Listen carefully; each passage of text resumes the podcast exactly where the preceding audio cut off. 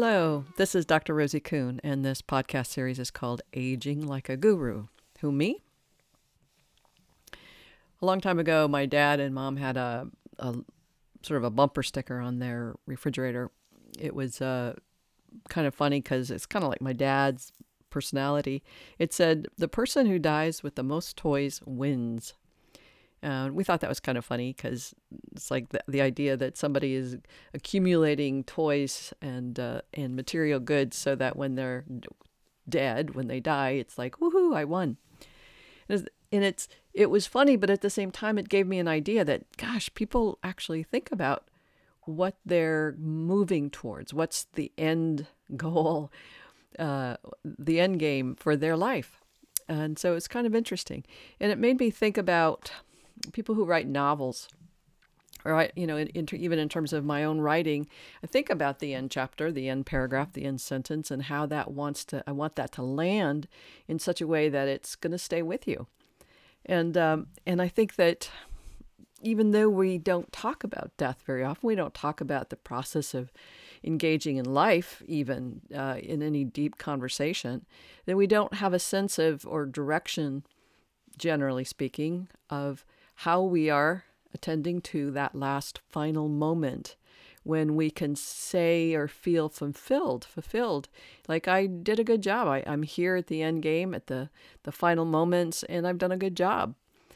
Or that I haven't, you know, in terms of we can choose to leave this world with regrets and resentments and uh, remorse, or we can choose to think about, well, how do I want to spend that last, very last moment of my life?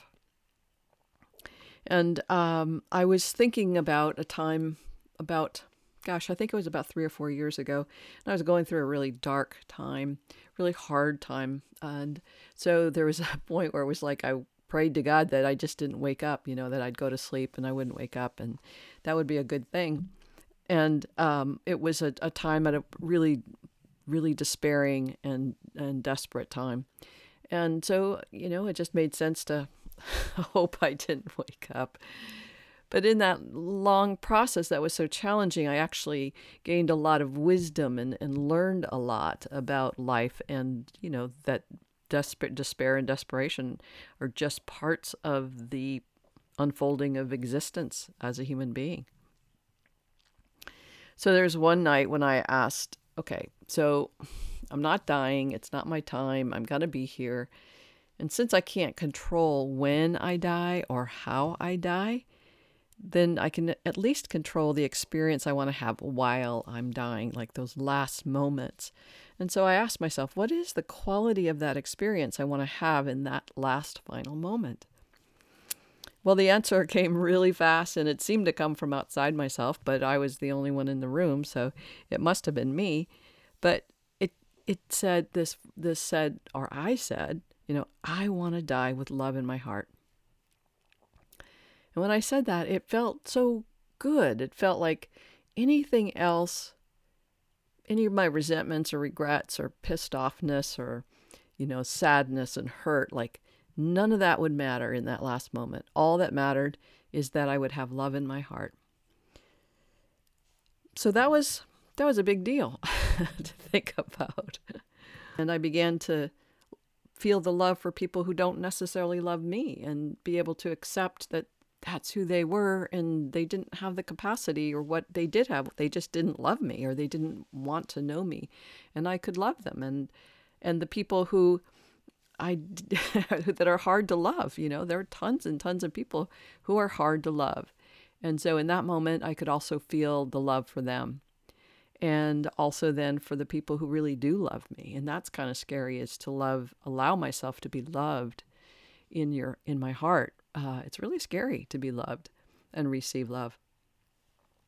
So I started actually in that moment, started to practice something new. Uh, and in a sense, practicing writing that end game, writing the book or the writing the life around that. In a sense, what do I have to do today? How do I have to be today to get to that end game, to get to that end moment, that end sentence of I am I am in love in, in my heart in that moment. So it became and has become a practice of, you know, living now, but with the end game being with love in our hearts. Love in my heart. I'm curious about the number of people in the world. I don't know if there's a statistic here yet. I don't know. I haven't researched it yet. But I wonder what, how many people would want to know when they're going to die and how they're going to die. And I would like to know how many people like don't want to know and want to live in the uncertainty or the, the surprise factor of of life. And how does that, how do you go forward from this moment on, whether you're in your thirties or forties or fifties or sixties or later? How do you go forward knowing the end moment when it's going to end? You know, it's seven o'clock on Friday, the fourteenth of something or other.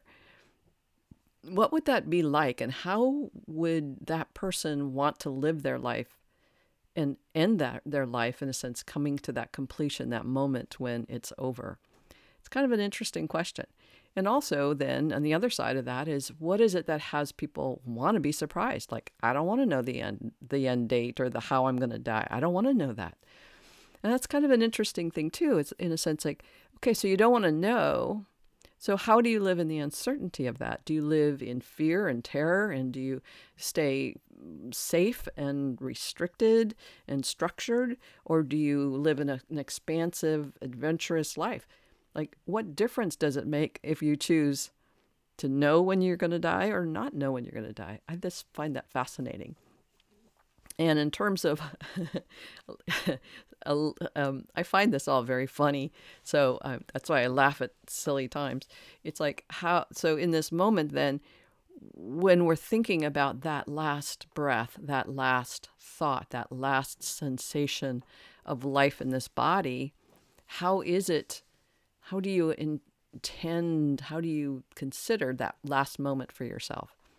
And again, I think that's a really fascinating conversation that I'm having with you uh, in terms of what you might consider that to be for yourself.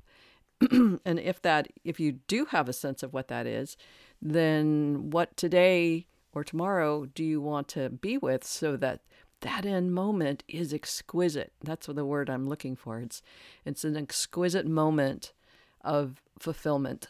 And certainly part of my doing these podcasts is I want that sense of fulfillment for myself, but I certainly want it for you.